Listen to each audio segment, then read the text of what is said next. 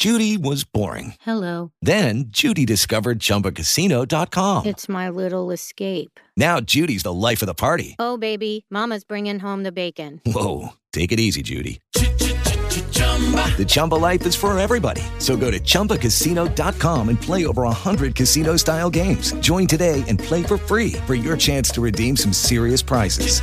chumba ChumbaCasino.com. No purchase necessary. Void where prohibited by law. 18 plus terms and conditions apply. See website for details.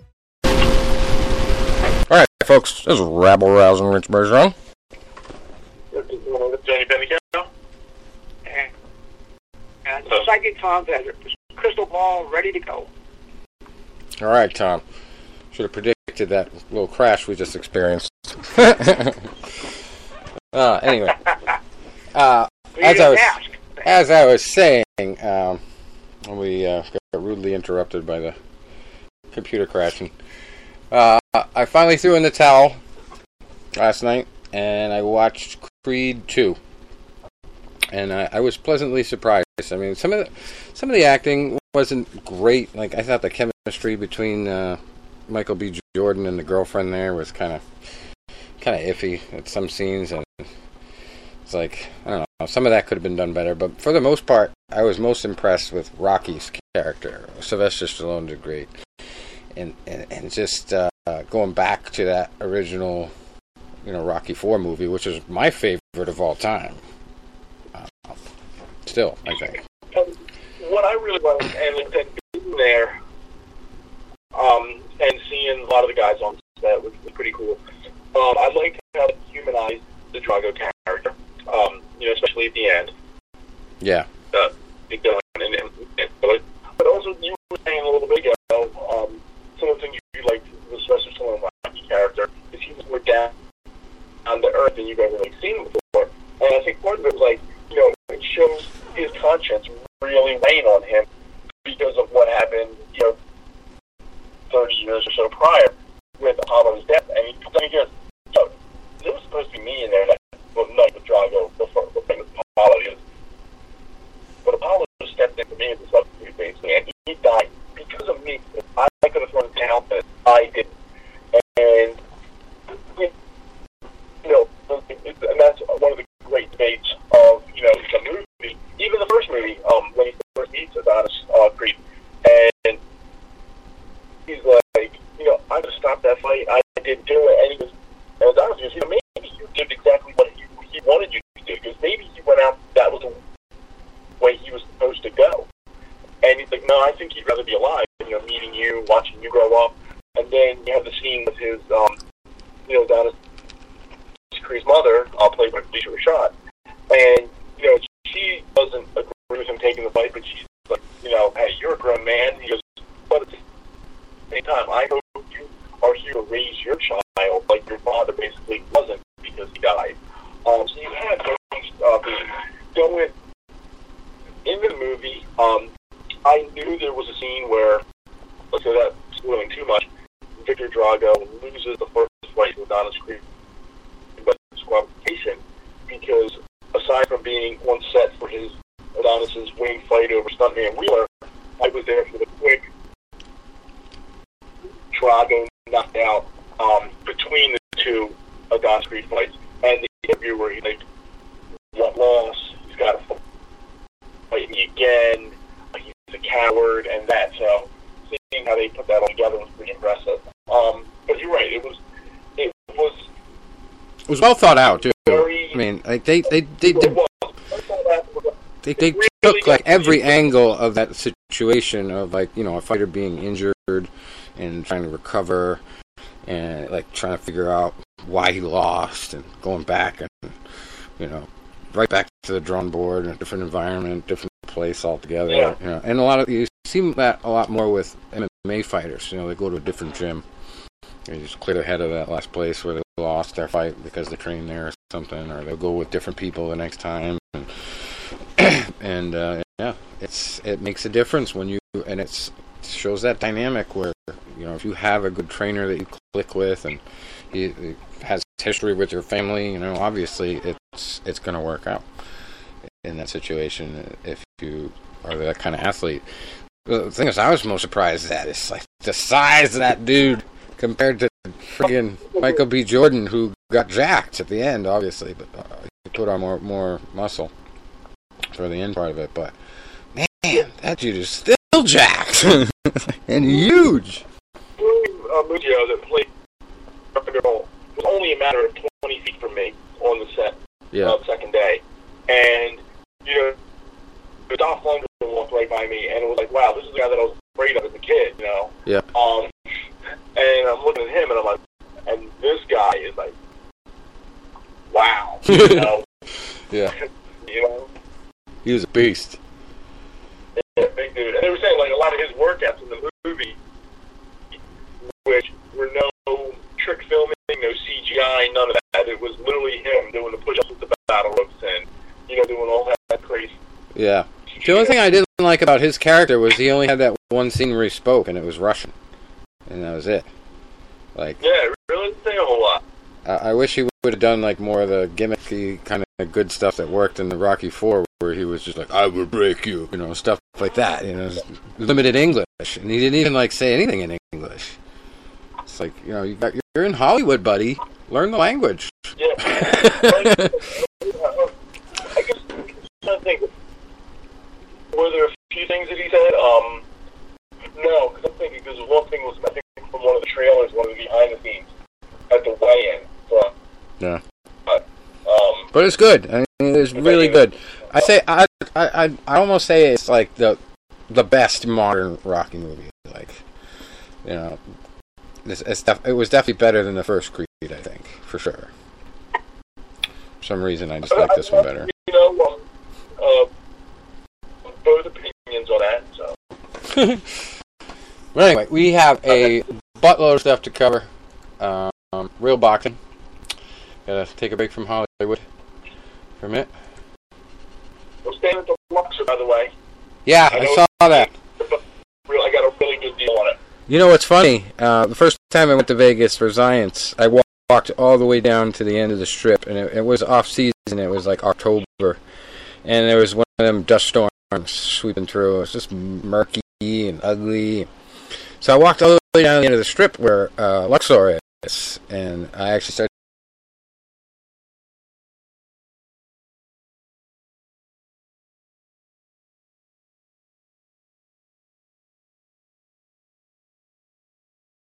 pyramid.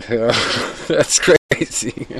Because the Egyptians supposedly worshipped black cats, you know, and there's cats all over the friggin' property of uh of the um, Luxor. The statues of cats, and all de- decorated and all that shit. So it's just funny. and I didn't even really go into the Luxor until the the very last time I was in Vegas. Like the last last month I was there. Uh, I did the whole strip walk with a girl that I went with. Came out there. Yeah, so I got to see. I didn't see any of the rooms. I, I the rooms actually are kind of weird. I heard they're, they've got like slanted walls and stuff. Because the the structure is actually like a pyramid. So it'll be it'll be interesting. I bet. But I say that the um uh what was it? The stratosphere when I was there. And that's cool because there's so much shit there. That's on the upper side of the strip. That's like right when you turn in and there's the Welcome to Las Vegas sign that everybody takes pictures of. And there's like walking walking distance stores and um, casino right downstairs. They used one deck of cards too at the blackjack tables, which I thought was weird. Instead of a shoe, they'd use one deck of cards at a time. So I was like, well, I can count cards in my sleep if I watch this close enough. but I, I never really lost at that table. I never was down money. I gambled like four or five times, and I never left that table down money. So that was cool. But yeah, you'll have fun out there. I think that uh, Box Fan Expo is going on too. I don't know how long you're going to be there. But that's at the convention center. If you can get into that, I might be able to get you in for free. Even though I haven't published any of their stories year, they send me press releases for every single damn person who's going to show up. So I got got to the point where I was just like, I'm not publishing these anymore. but that's going on out there. Also, um, on that front, there's going to be a documentary series LeBron James is involved in uh, called. Uh, I guess I don't know what it's called yet, but uh, it's going to be about Canelo Alvarez and Daniel Jacobs fighting, and uh, it's going to be co-promoted or co-produced with DAZN, and it's um, LeBron James and his partner Maverick Carter. Great name. Um, first episode is going to debut April 23rd on uh, Un- Uninterrupted. I guess that's the uh, that's his channel. It's called Uninterrupted. Uh, and on DAZN, and then on Univision, NBC Sports Network, and a group of regional networks that includes MSG. So yeah, they've um, obviously made a big deal um, with Alvarez, 365 million. So they want to obviously get this fight in particular 360 degrees, all kinds of footage. You know, they're they're, they're they want to make every penny they can off this guy. so uh, the AZN, have you gotten that one yet, Tony? I know you got the ESPN Plus. I I have not gotten it yet. Um, you let's wait until like one of the fights you know, go on sale, um, and that way I'm not paying for it when there's nothing on. Right. Jarrell Miller in the news. Um, got a got a bad doping test. Screwed up a big opportunity for himself. Uh, Anthony Joshua fight pretty much off. His license, uh, Miller's license, has not been approved for the fight. Uh, so yeah, New York State Athletic Commission denied it, and uh, I don't think it's happening. Uh, Miller's camp did request a B sample, as they always do. Um, if that sample somehow comes back negative, that's the only way the fight will be back on. Um, ESPN has reported that he tested positive for the banned substance GW1516, which boosts endurance and helps athletes burn fat. I never heard of this. Where do I get some? No. but uh, the co-promoter Dimitri Salita said the 30-year-old boxer will, will still train uh, while the team seeks more information. So we'll see. Um, and in February, ironically enough, it was Miller who was accusing Joshua of using uh, therapeutic use exemptions to take testosterone that helped him build muscle. And a charge, that's a charge that Joshua's camp has denied. Pretty good stuff there. I don't know if you heard of a guy named Burt Watson, Tony. Ever heard of that guy? I don't think so. No.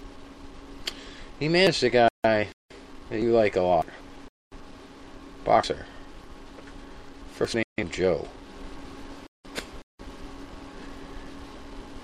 Down goes Joe Frazier.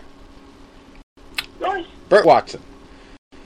Uh, he manager of Joe Frazier, and, he's a site coordinator for some of the biggest boxing and mixed martial arts events in history. Um, and he was once described by UFC commentator Joe Rogan as the babysitter to the stars. uh, now he's starting his own promotion. Uh, it's called We Rollin' MMA. Uh, he says he wants to give fans a world-class product, and uh, preparing each fighter for the bright lights to the next level is what I do.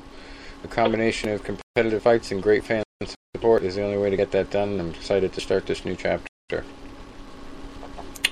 And it's going to have its first event Saturday, June 15th at Hard Rock Event Center in Seminole Hard Rock Hotel and Casino in Hollywood. It's going to be Burt Watson Promotions. It's going to be the promoter, and it's going to be called We Rollin' MMA, and not even close to pronounced like you think it is, or spelled, I should say. Uh, so we'll see. Uh, obviously, this guy's got some experience working with fighters, so he should have their best interests in mind too. And it's interesting to see some of these little promotions pop up that uh, that aren't uh, on by the UFC Oh, was was he the guy?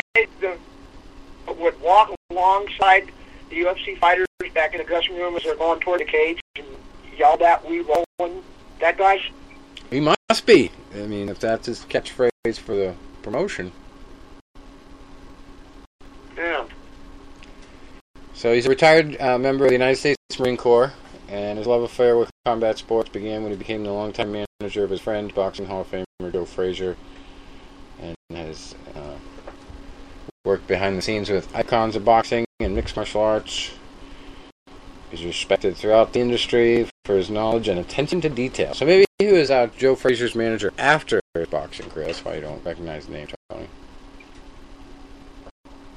But you might have met him when you met Joe.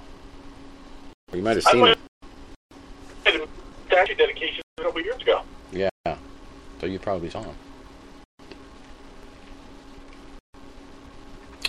Uh, also, I haven't got a chance to read it, but um, Tom, you'd probably be interested in this. I got an MMA alert in my Google Google alerts, and there's an article on Forbes.com called "Expenses: The Expenses of Being a Professional Cage Fighter," and uh, just published yesterday. So I'm pretty sure that's uh, that's gonna open some eyes for some people.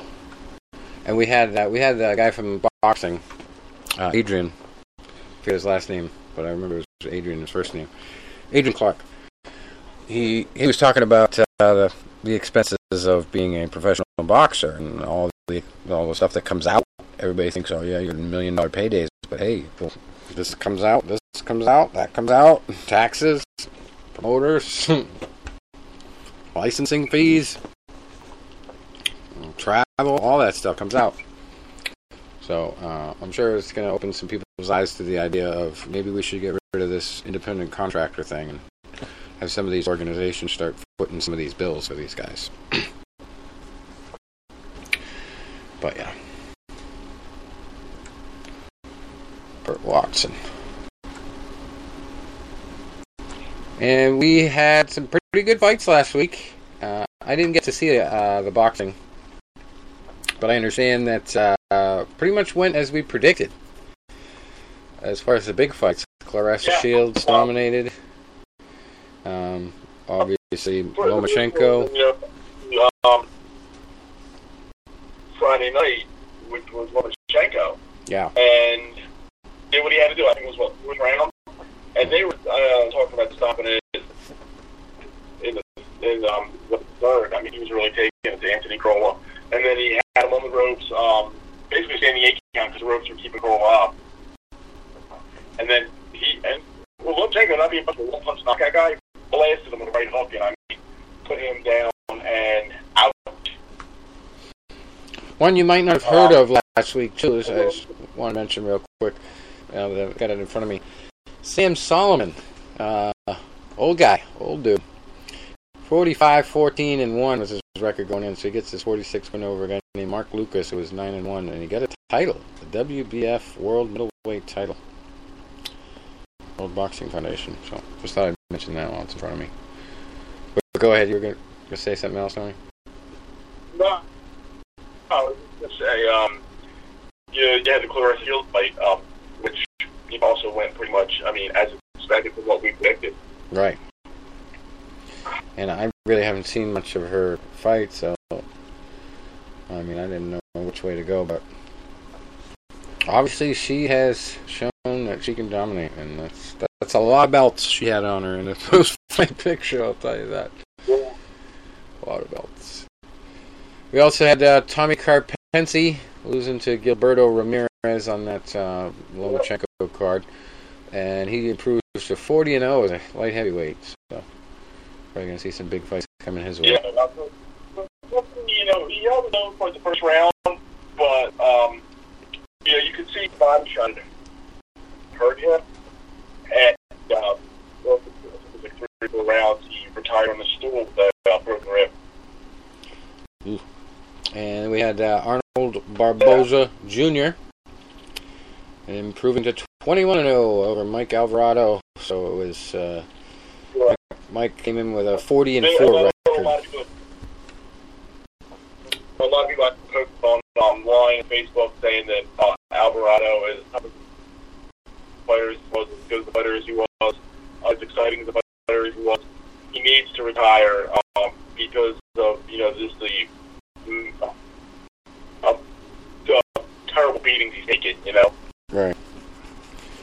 Well, age and experience isn't always good. if you have too much of it, either one.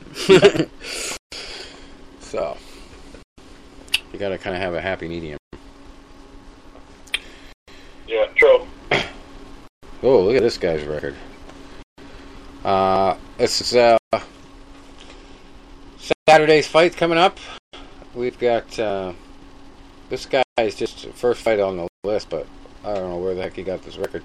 Heavyweight Gonzalo Omar Basile.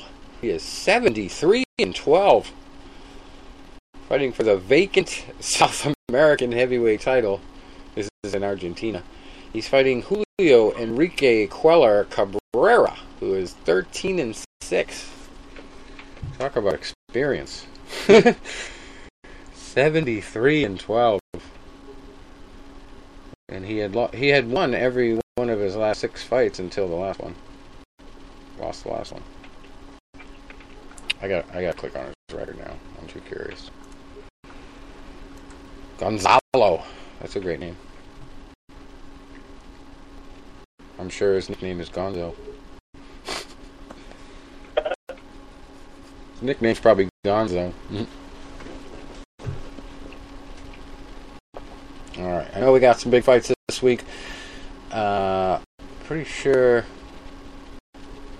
Amir Khan is fighting Terrence Crawford this week. Talk about the Amir Khan Terrence Crawford fight. Uh, um, one of the best and most candid fight analysis breakdowns that I had a chance to read was our good friend uh, Iceman John Scully, and and Iceman, um, I said a little bit ago, he's a guy you could literally just sit there and just box him. You know, he's been a world title challenger. He's trained world champions. Um, you know, but he's a guy like he breaks down. He's funny, um, but he's very knowledgeable. And his take on this fight, he goes, Khan has the athletic ability and the speed to make it interesting for a few rounds. And I agree with that. Uh, but he said also Terrence Crawford is a guy that as he picks up momentum, he gets more dangerous as the fight goes on. I also agree with that. If you go back, uh, one of the um, most prevalent examples of that was his fight with Yuriorkis Gamboa when he really exploded on the team. Um, Gamboa was really giving him trouble early, and then Crawford switched to southpaw, started um, wearing him down, wearing him down, ended up knocking him out like six times. When he fought my friend Hank Lundy, Lundy won the first round, um, and then Crawford started the momentum, built the momentum, built the momentum, until he knocked Lundy out in the fifth. Um, Iceman says he can go one or two ways here. Uh, both ways he predicts as um, Terrence Crawford winning the fight. One would be, um, you know, Khan very competitive early, given a few rough moments, um, but his propensity to get drawn into firefights while he has a shaky defense and weak chin would be his downfall. Um, and that would lead to a mid-round stoppage. His other analysis, once again, has Khan uh, very competitive early, given a few scary moments, and then Crawford taking over in the middle rounds um, and um, winning uh, a decision down the road. A very clear decision, uh, comfortable decision, um, you know, where he dominates really second half. towards his first analysis of a um, middle round stoppage, maybe around six, seven, eight rounds. Well, I was wrong about Gonzalo. Sorry. You guys got to see this guy. I'm going to send you his picture of his BoxRec profile. Wow. Crazy looking dude. You think Mike Tyson has some face tattoos? uh, his last loss wasn't to anybody that uh, is a cheap date, as Tom would say. Robert Helenius was the last loss. Um, he's been mauling people ever since. Uh, it was a TKO. Robert Hayes was coming in uh, at 23 and 1 back in 2016. And he had three losses in a row um, back in 2014. That was a bad year for him. Started out well, a couple wins, but bad year. Yeah, crazy record. Also, I want to mention this guy because he's coming up on a milestone. It's not really the mismatch of the week, but this guy is the opponent of the week. Let's put it that way. From the UK, this card. Let me find. All right, here he is. Yes. He is fighting a guy named Nathan Halton, super middleweight, middle of the card. Nathan is two, three, and one. But Lewis Van Poetsch, P O E T S C H, Poetsch. He is coming in at a whopping eight wins to go with 99 losses and one draw. So he's going for a big number, hundo. Ah, one draw. And Nathan will go to 500, 500, 3 and 3 if he gets the win. And Lewis will get his 100th loss. are we The rooting? are enormous. Yeah. Are we, are we rooting for him to get it or upset? A ninth win. We'll see. Well, what, what are the odds? What does Las Vegas say? I don't Wait, know. I don't even know if they have odds on that. What, what, what, what does London say? Sure, that's where they have their odds makers. What are the odds, or do we have odds? I don't know. I'm sure that uh, the website that has everything, that Paddy Power, probably has something. Anyway, the bigger fight uh, than the Amir Khan fight this weekend is uh, going to be on free TV, Fox Sports 1. Well, free, free, but um, Danny Garcia versus Adrian Granados. Big welterweight match up there. Uh, Danny comes in at 34 and 2. Granados 20 wins, 6 losses, and 2 draws. And, and this one's for the WBC Silver welterweight title, which is vacant. That's up for grabs there. And then the co-main event, Ricardo Espinoza Franco, Espinoza Franco, coming in at 23 and 2, fighting John Riel Casimiro, who is 26 and 4. And then Super Bantamweights. Oh, that one's for the interim WBO World Bantamweight title, by the way. And we got uh, Brandon Figueroa coming in at 18 and 0, fighting Yonfrez Parejo, who is 22 3 and 1 for the interim World Boxing Association World Super Bantamweight title. And if that ain't enough, we got a couple, couple more big ones. Three more we'll mention. Uh, Andy Ruiz Jr. at heavyweight, 31 and 1 is his record, fighting Alexander Dimitrenko, 41 and 4. That should be a good one. And we got uh, middleweight Jorge Cota. The interesting fight. Yeah. Jorge Cota coming in at 28 and 2. Jeison Rosario is his opponent, 18 1 and 1. Great matchup there. And then we've got Alfredo Angulo, 24 and 7, fighting Evert Bravo, who's 24 9 and 1. And now let's go back down to that card. Oh. Also, uh, down in Fort Washington, Maryland, I thought I mentioned this one, middleweight. Uh, Dusty Hernandez Harrison leading the bill here. He's 31 0 1, fighting Fred Jenkins Jr., who's just a lowly 10 and 5. If he didn't have a winning record, that would be our mismatch of the week. our mismatch of the week is probably on this card, though, and it's got some good names. So we'll go with it. Uh, Roger Belch is the favorite, coming in at uh, 12 and 1 at lightweight. He's fighting Darrell Harris, who comes in at 1 11 and 1. So ones are wild for him. Nutty. so anyway, I don't know what channel uh, Crawford versus Khan is going to be on, but uh, apparently Boxrec is saying it's only Panama, Telemetro, Channel 13. Uh, Crawford is pay per view. Okay. I pay for this, so I'll stick to the Danny Garcia fight. so it's uh, Terrence Crawford coming in at 34 0, and Amir Khan looking for number 34 in wins, but he also has four losses to go with his 33 wins, and it's for the WBO World Welterweight title. And then we have Teofimo Lopez coming in at lightweight, uh, undefeated 12 0, fighting Edis Tatli, who is 31 and 2. Yeah, I don't really. I think I've seen Teofimo Lopez, but I don't. I don't think I've seen the, this Tatli guy. Oh, I, I my Lopez um, actually has um, got his name out there. He had a couple impressive knockouts um, back to back, right? Mhm. And in one fight, he hit the guy, and he basically the guy was going down and ran up and um, made certain gestures. Um, yeah, one fight at the card was about a one single punch guy went made He's first down, first round, down. Second fight, uh, I don't know how to box track up, if I remember this guy's name.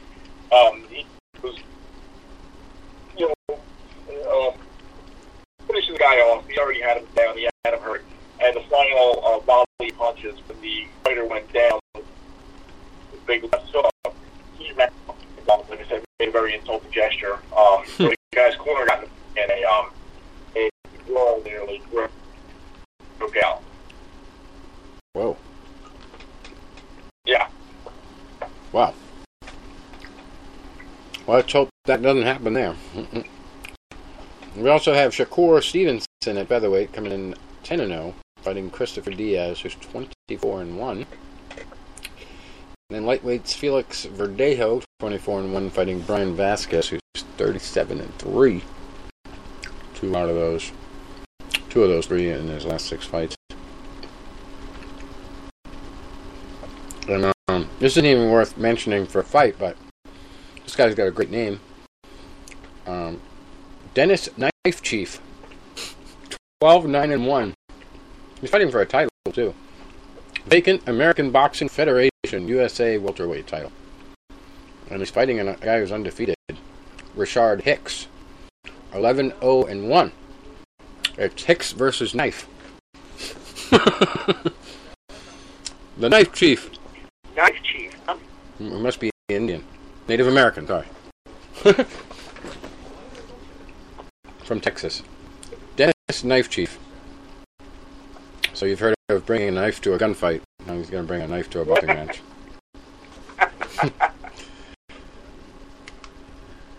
All right. So.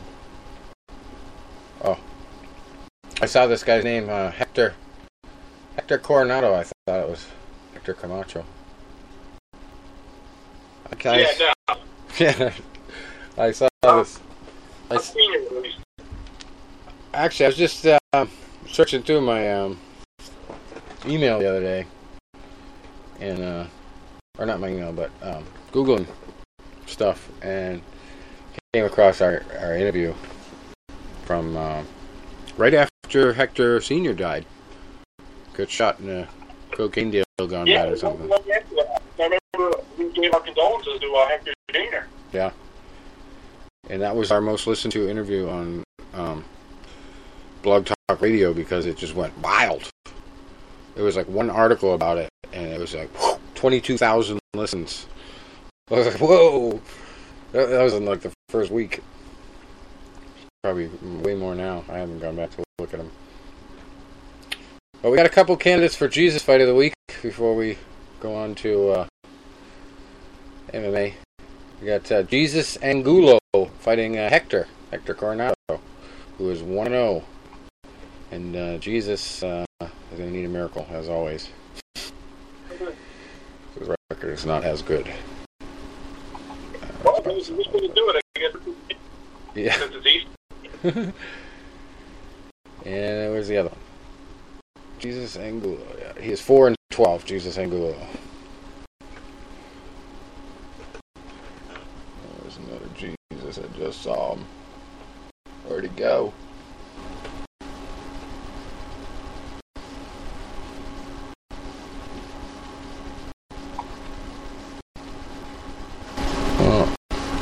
We lost Jesus.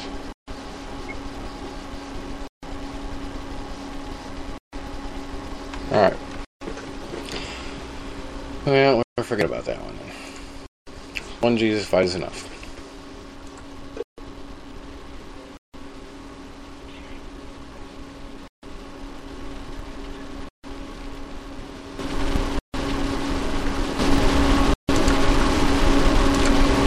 So, we also have UFC 236 to talk about. A crazy, crazy, crazy card. And main event there, we'll just start with that. Um, unreal. We had Kelvin Gastelum coming in, and the kid does not have the physique that you would expect for a guy to be coming in that confident. Like he just looks like a run-of-the-mill, average type physique when you look at him. But my God, the confidence that kid had coming into the cage. He he looked pissed too, and uh, boy, he put quite the effort in, even though it was a losing effort. And uh, I really thought it should have been stopped.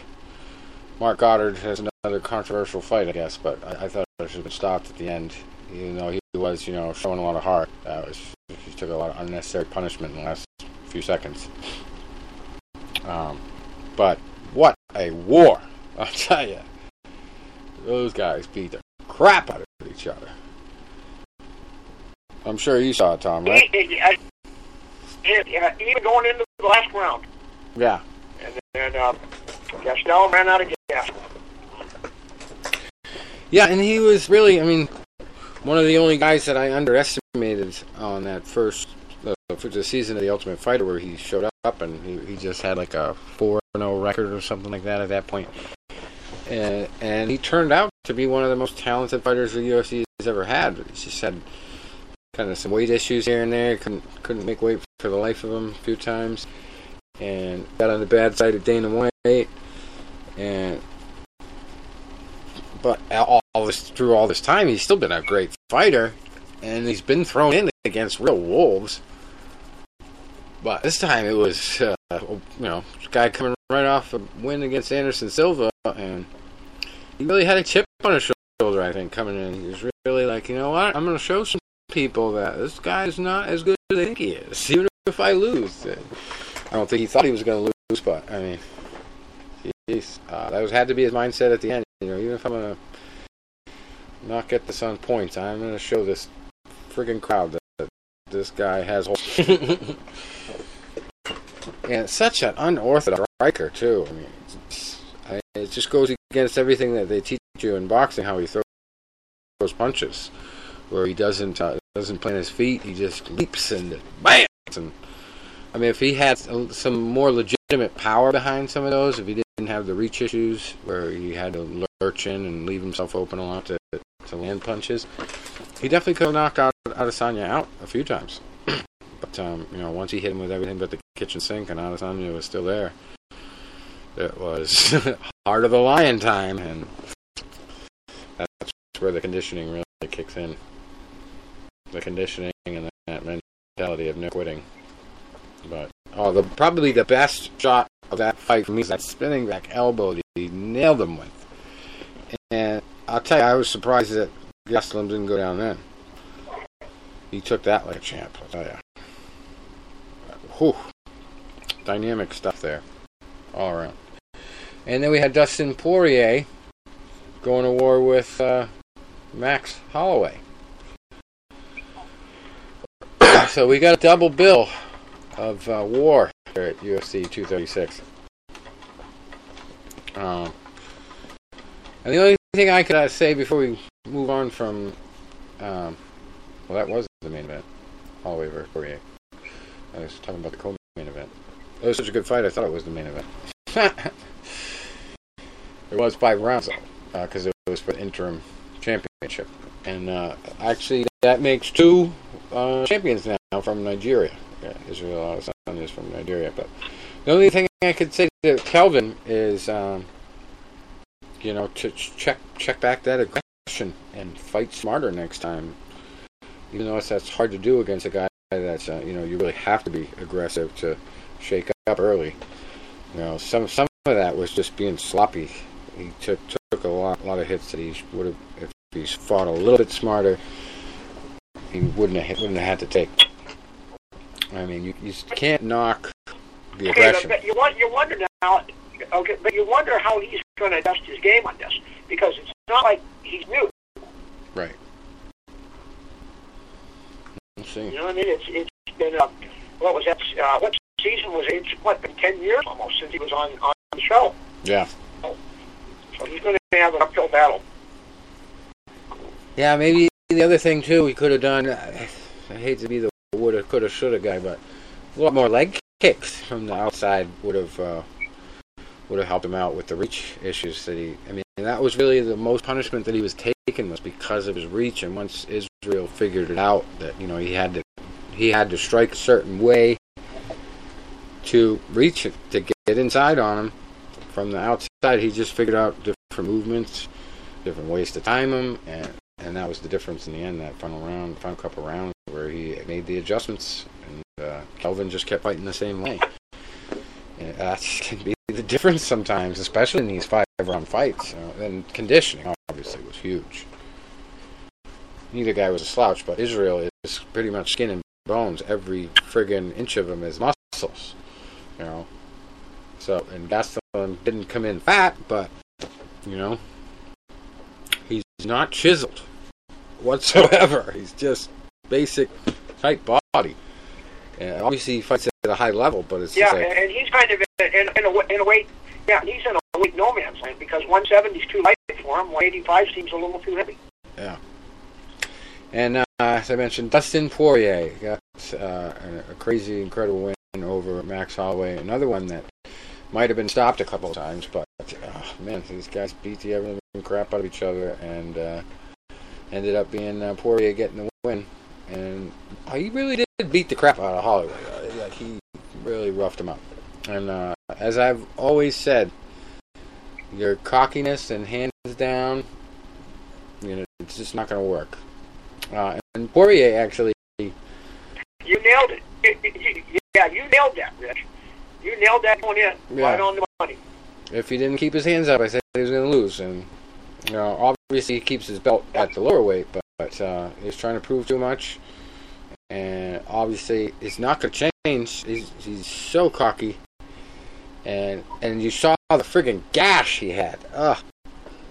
The big old half moon gash right on the side of his friggin' um, eyebrow.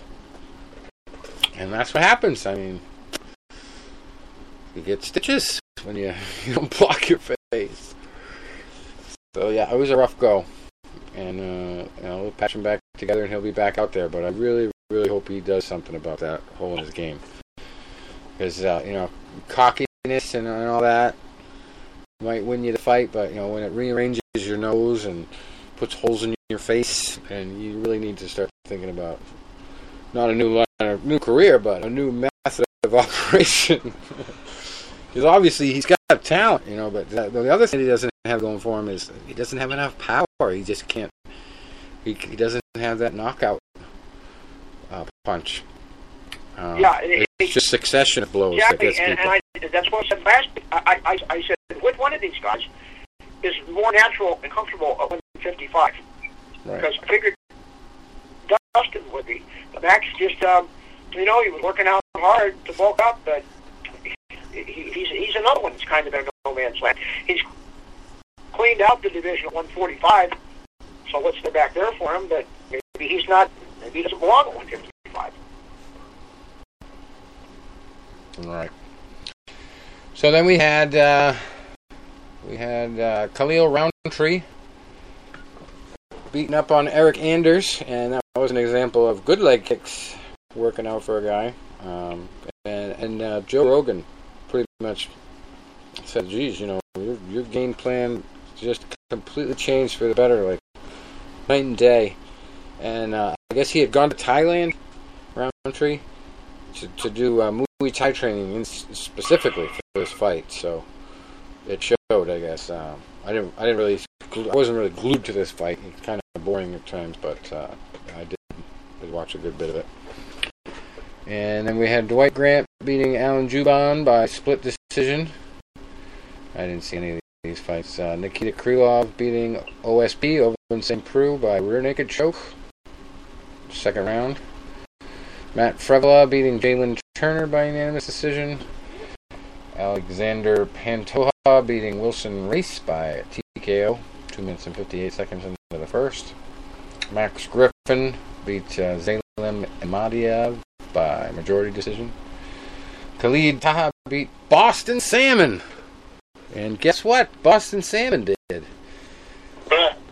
Flopped around like a fish 25 seconds into the fight. What what a cool name.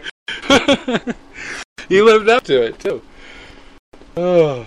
It wasn't in Boston, though. Yeah, I, I think that was his UFC day. yes, it was. What a way Yeah. to get started, huh? Yeah, I don't think he's going to get a sure dog picture after that one.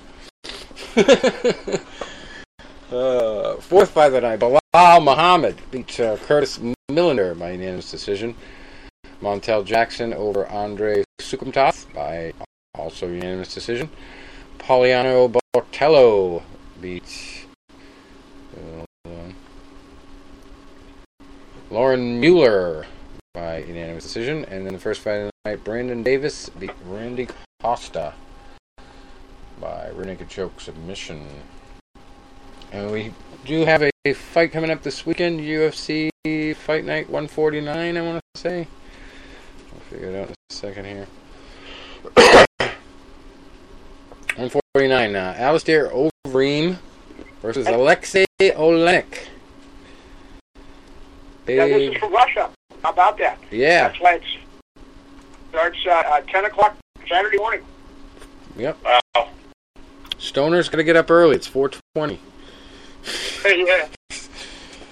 uh, over in Russia, uh, and it's surprised surprising to me that they didn't uh, they didn't have Khabib fighting on this card, even if it was just a pushover fight. You know, uh, they should have been able to arrange that.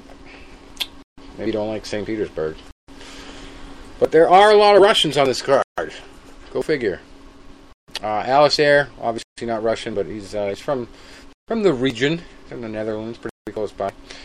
44, 44 wins, 17 losses, going in against Alexei Oleynik, who has 57 wins and 11 losses and one, one drop.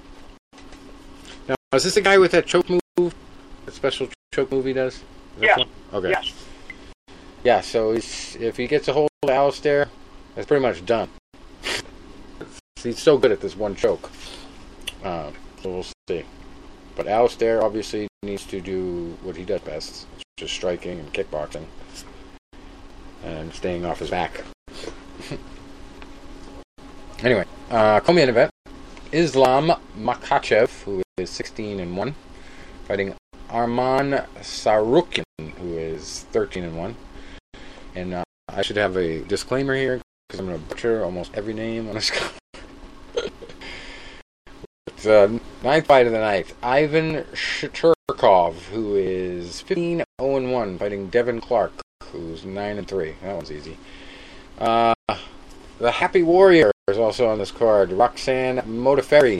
She is 22 and 15, fighting Antonino Antonina Shevchenko, who is 7 0. Uh, the other Shevchenko in the UFC is her sister, I believe. Fighting sisters. Uh, Christoph Jotko, 19 and 4, fighting Alan Amadovsky, who's 8 0. Movzar Evloev, who is 10 and 0, fighting Sung Woo Choi, who's 7 and 1. And we got another guy with a lot of experience, Keita Nakamura, who is 34 9 and 2, fighting Sultan Aliyev, who is 14 3. Alexander Yakovlev, 23 and 8, with one draw, fighting Alex Da Silva Hello, who was 20 and 1. Then we have Marcin Tybura, 17 and 4, fighting Shamil Abdurakhimov, who is 19 and 4. Now this guy, this guy's got these two both some names. Uh, I'm gonna have to go slow. We got Gadzhimurad Antigulov. he is 20 and 5, fighting Michael Alexi Alexi Suk. I don't know. He is uh, 13 and 2.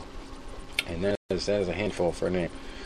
Uh, then final one, well, first fight of the night, uh, Magomed Mustafayev, who is 13 and 2, fighting Rafael Fiziev, who is 6 and 0. Man, Russian, not easy. Uh, we had another couple stories that I wanted to mention that happened uh, earlier in the week. One uh, was about uh, a fighter, mixed martial arts fighter, who had a heart attack and died after a fight.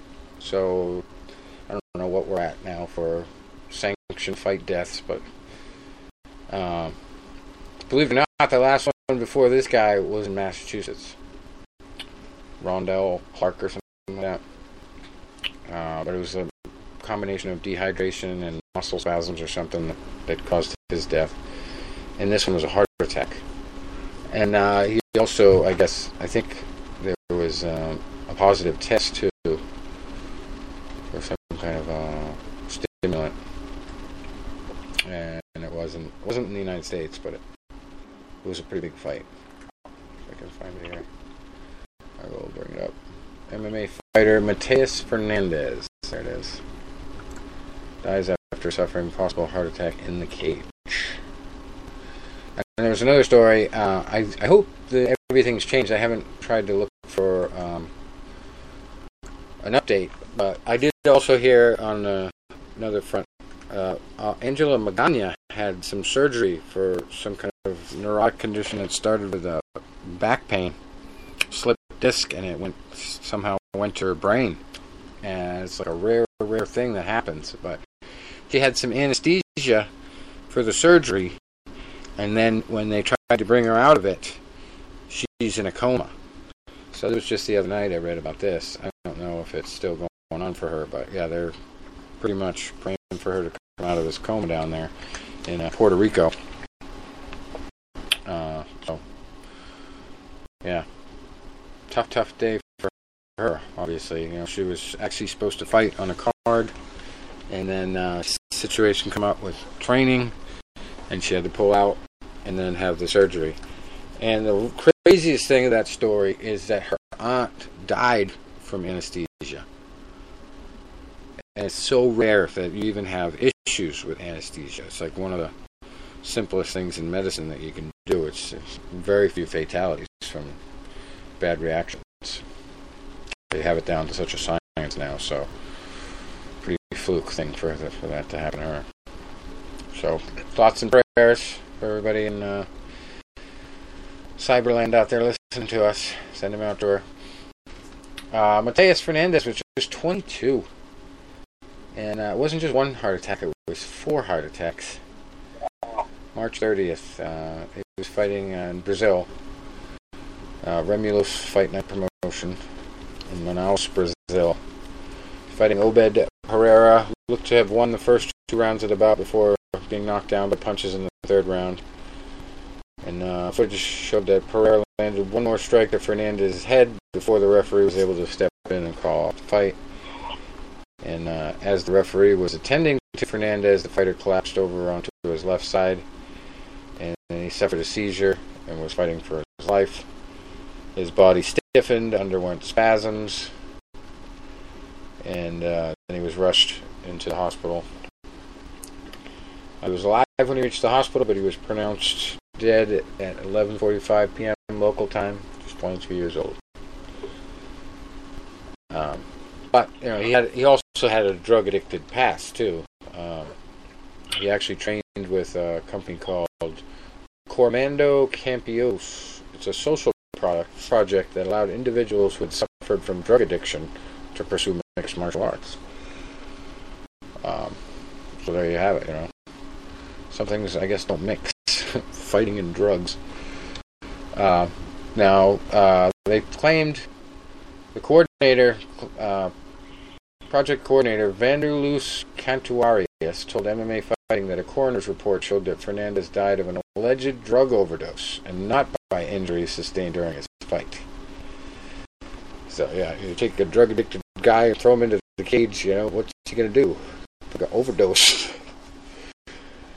Jesus, he passed the drug test the day before the fight, but then uh, ex students later told uh, the director there that Fernandez used drugs after the test was conducted. Uh, unfortunately, he was considered a rising star, and that everybody at the uh, group was in a state of shock. Uh, his and uh, people said his fights were the best. He had a promising future. Such a terrible loss. And uh, Rondell Clark was the last guy to die uh, after an amateur match at Cage Titans 35 in Plymouth, Massachusetts on August 12, 2017. So I believe this is this is, has to be the first time uh, we have a documented death that was I don't know if it was what type of drug it was though. Uh, it sounds like it was a street drug. um, but uh, what happened with Rondell Clark, uh, as I mentioned, he, he died three days later after the fight. Cause of death was determined to be a rapid breakdown of muscle tissue caused by physical overexertion and dehydration. But yeah, this one was. This has got to be the first time the drugs that he was obviously using as an enhancement, I would think, if he did it the day of the fight, killed them. You know, we've heard of the drug enhancement not working and then losing the fight, but I don't think we've ever heard of it killing anybody. That's crazy. So I don't know. That's pretty much all we've got, I guess. Unless you guys got anything to add? No, nothing else earth shattering, I guess. Just gonna watch some fights this weekend, chill out, relax, and 15 days home in Vegas. Awesome. Uh, to- uh, Tony, what scenario can Danny Garcia lose this fight? Can you, you Oh. see it? Well, yeah, I mean, Danny, um, it would have to be something along the lines of, um, Danny. That's like game plan. Um, if you go back and look at what was it Mauricio Herrera in uh, Puerto Rico a couple years ago when he really lost that fight, um, he just steps up, he steps behind you know, just you know, wasn't putting his punches together. Um, Danny sometimes will allow himself to get out punched. And even look at a few of the fights that he won. Look at the Amir Khan fight. I mean, the first three rounds, he was getting out punched. And then uh, Khan stood still, tried to train hooks with a hooker, and and then uh, getting knocked out. Um, you know, the fight against Trump, he let himself get out working there. Same thing with Thurman. He let himself get out work. These are fights that, you know, you know, he lost for those reasons. Or the fight against Herrera, he should have lost. Um, uh, go back to um, even when he fought Zab Judah. You know, he was like the last few rounds. You know, he getting hit with some shots. Um, so if he allows him to be flat-footed, um, um, let Granados, you know, throw punches. Um, let Granados crowd him or um, just outwork him. You know, that is a scenario where Danny Garcia could conceivably lose the fight. Yeah, I would agree. That's it. He's just got to stay in Garcia's grill. Just pressure, pressure, pressure. Just make him work. Yeah. Well, um, CM Punk back in the news. He might be still in the mix for an MMA fight. He, he's testing the BJJ competition waters, Brazilian Jiu Jitsu. So, that's in the news. Let's see what else we got. CM Punk, um, and, and I don't know if you got a chance to watch that video, Tony, of um, John Oliver ripping into the WWE. But, but uh, CM Punk. CM Punk shitting his pants on live TV was uh, was a big chunk of that argument. And it was I had I didn't realize that had so much to do with the doctor, the, the situation with the doctor. That basically was like, you know, are you going to be going to Japan or not? Like, are you are you going to be coming with us? Like, he, he kept pressuring him, and he had uh, had some injuries that he was dealing with, and he was on the drugs that make you shit your pants. So I thought it was just a fluke thing that happened, but no, it actually had something to do with medication. Uh, I don't even know if that whole story ever came out, except from court, because he did sue the or the doctor sued him for defamation or something, and, and they won. It was him and somebody else. They won. Anyway, talked about LeBron James. Uh, oh, here's a interesting one. I haven't got a chance to read the whole thing yet, but I did read the headline earlier. Uh, there was Iranian female boxer who fought in France, and now she has to stay in France. Kind of reminds me of when I went out to fight for Fertittas in Vegas, and the judge said, "Well, now you have to go to every hearing out here." I thought it was going to be the last one. I ended up having to stay there for two years. But uh, yeah, um, this woman, bring it up here.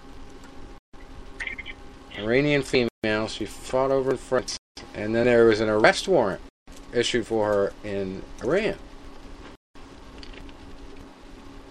I guess she because she fought without a head head thing or something. Um, became the country's first female boxer to win an international fight. Let me find out what the arrest warrant is for. Um, she was uh, supposed to return to Tehran, where she works as a fitness trainer, following her victory Saturday over 25-year-old Anne Chauvin of France. Uh, let's see. Gotta get past the advertising here. Find out what happened next. What's this crazy country doing now? Alright. Look at that. Uh, she was actually warned of the text of the um, warrant in a text message. ah, here it is. Yeah, go figure. In the bout, Khadem was bareheaded and wearing shorts, defying rules in Iran that female athletes should be covered in line with its Islamic laws governing women's dress. So she's supposed to wear a headdress in the boxing ring? I don't think so. Uh, Khadem is accused of violating Iranian dress rules for women, while her trainer is suspected of complicity. Uh, so they issued a freaking arrest warrant. Um, in a statement issued by the Ministry of Sports and Youth of Iran, they said she was not a registered boxer in Iran, and in the view of the Federation, all of her activities are a private act. The Federation said it strongly denied she was blocked from returning to, from France so that she would be punished if she re entered Iran. Okay, so who's, who's, who's telling the truth?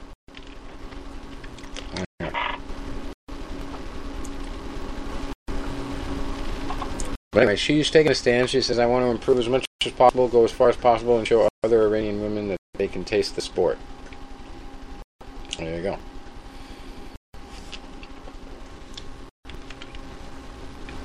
And this is a problem for more than just Iran. It's 57 Islamic countries have women who want to fight. Um, and Iran doesn't even have a women's boxing federation, partly because the AIBA, which is the governing body for the uh, amateurs, I believe, and the semi-professionals, amateurs, um, has not cooperated at all in allowing appropriate Islamic sportswear for women. Maybe you need to change what's appropriate. That's all I'm going to say. anyway. see what else we got going on.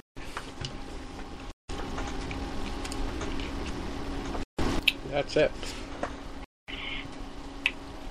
So till next week, I guess we're going to sign off. And uh, tell everybody to go watch Creed 2. All right, well, Yes. yeah, go watch it. You might see the best That's supporting right. extra. All right, that's for the extra. right, gentlemen, hasta la vista, um, and talk soon. Yes, sir. Thanks for stopping by.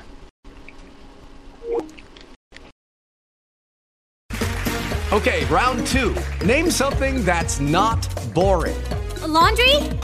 Ooh, a book club. Computer solitaire, huh? Ah, sorry, we were looking for Chumba Casino. That's right. ChumbaCasino.com has over 100 casino style games. Join today and play for free for your chance to redeem some serious prizes. ChumbaCasino.com. No purchase necessary. Full prohibited by law. 18 plus terms and conditions apply. See website for details.